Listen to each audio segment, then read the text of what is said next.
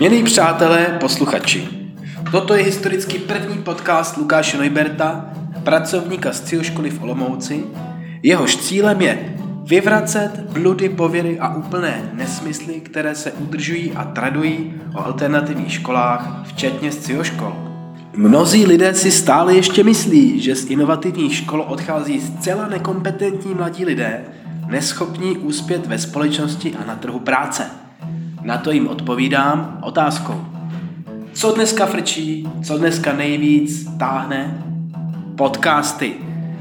Proto vzniká tento podcast a také proto zde přítomný průvodce Radek Gire vypsal svůj projekt Svět médií 2, kde se pravděpodobně s podcasty nějakým způsobem pracuje. Radku, můžeš nám o tom něco říct? Ahoj Lukáši, rozhodně vám o tom můžu něco říct. Tak já jsem se rozhodl vytvořit tento projekt na základě toho, že jsem měl nějakou vnitřní potřebu dětí seznámit se s médií, s tím světem okolo nás, tím světem plným informací, které nás obklopují a často se lidé v tom ztrácejí. Máme teď dobu covidovou a kolem nás hýří stovky tisíce informací, takže i to tam patří. A moje teda původní myšlenka byla taková, aby se děti setkaly s širší perspektivou toho, co v tom světě médií vlastně je, takže tam patří veřejnoprávní média, soukromá média, hoaxy, fake news, dezinformace, ale i třeba podcasty, tvorba vlastních videí a například seznámení se s tím, jak média fungují ve světě a vůbec ve společnosti. Radku, to je tvoje vize, ale řekni nám, co teda konkrétně děcka vytvořili. Teď tuším, už byl konec projektového období, tak jak to dopadlo? Jo, tak přesně tak, my už jsme na konci projektu. Momentálně Svět médií 2, tam byl takovým hlavním úkolem podcast, který děti vytvářely 3 týdny. A došly mi docela zajímavé podcasty, my jsme si vlastně vytvářeli takovou primární strukturu toho, co by tam v tom podcastu všechno mělo být. Byla to pro ně úplně nová výzva a někteří to zvládli velmi dobře. A o čem tady ty děti, které jsou tuším ve věku 8. 9. třída, tak o čem podcastovali, o čem vykládali? No, tak ty podcasty byly různé, ale často, když se třeba zaměřím na kluky, tak ti měli nejčastěji podcasty o hrách, o počítačových hrách, protože to je vlastně něco, co v nich rezonuje, je to pro ně takové velké téma. A pak například holky mají knížky, vlastní zájmy a vlastně všechno, co se týká takového toho světa, toho puberťáka. Takže to bylo velmi neformální a vlastně o tom ty podcasty jsou. A oni pracovali sami nebo ve dvojicích?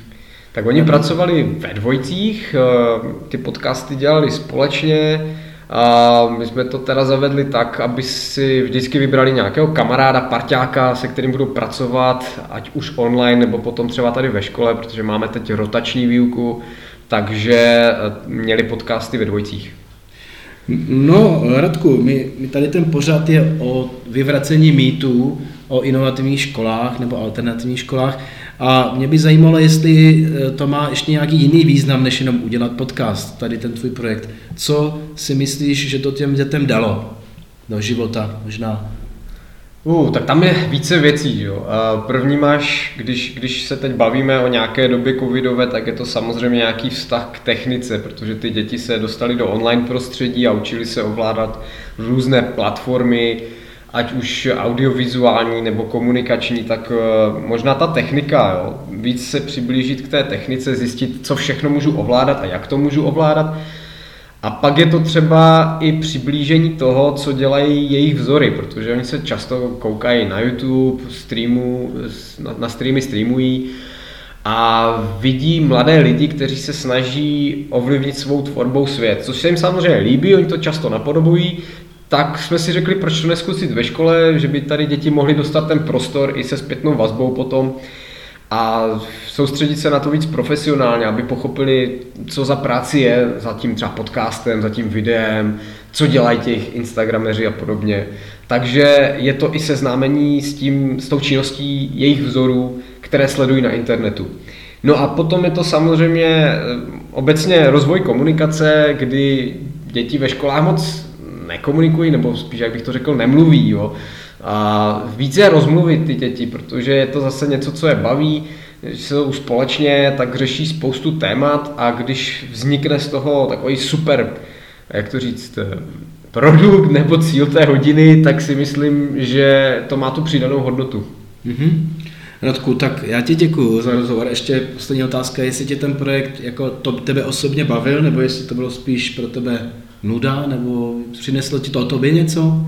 Mě to šíleně baví. Já mám strašně rád projekty, kdy zkoušíme nové věci a posouváme ty hranice, které ve školách jsou a ještě překonáváme, takže vymýšlíme pořád nové věci a snažíme se víc být zpěti s tou realitou, ale taky myslet na tu budoucnost, což si myslím, že je něco, co je čeká, jo? Tady to přiblížení do té audiovizuální sféry, takže já jsem z toho strašně nadšený, že si to děcka můžou zkusit, ale taky jsem strašně rád, že k tomu přistupovali hodně otevřeně a šli do toho po hlavě dokonce. Jo.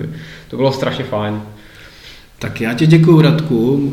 Uvidím, jestli se mi podaří ještě vyspovídat nějaké dítě, po případě, jestli se mi podaří získat některé podcasty pro účely PR. Uvidíme, jestli budou někdo ochotný to sdílet. No, uvidíme. A jestli to naši posluchači se uslyší ty produkty možná. Ale to neslibuju. To nemůžu slibit, že oni jsou takový docela i choulostiví na to. No. Je to jejich první podcast, tak je pochopitelné, že se třeba nebudou chtít úplně podělit se světem o to.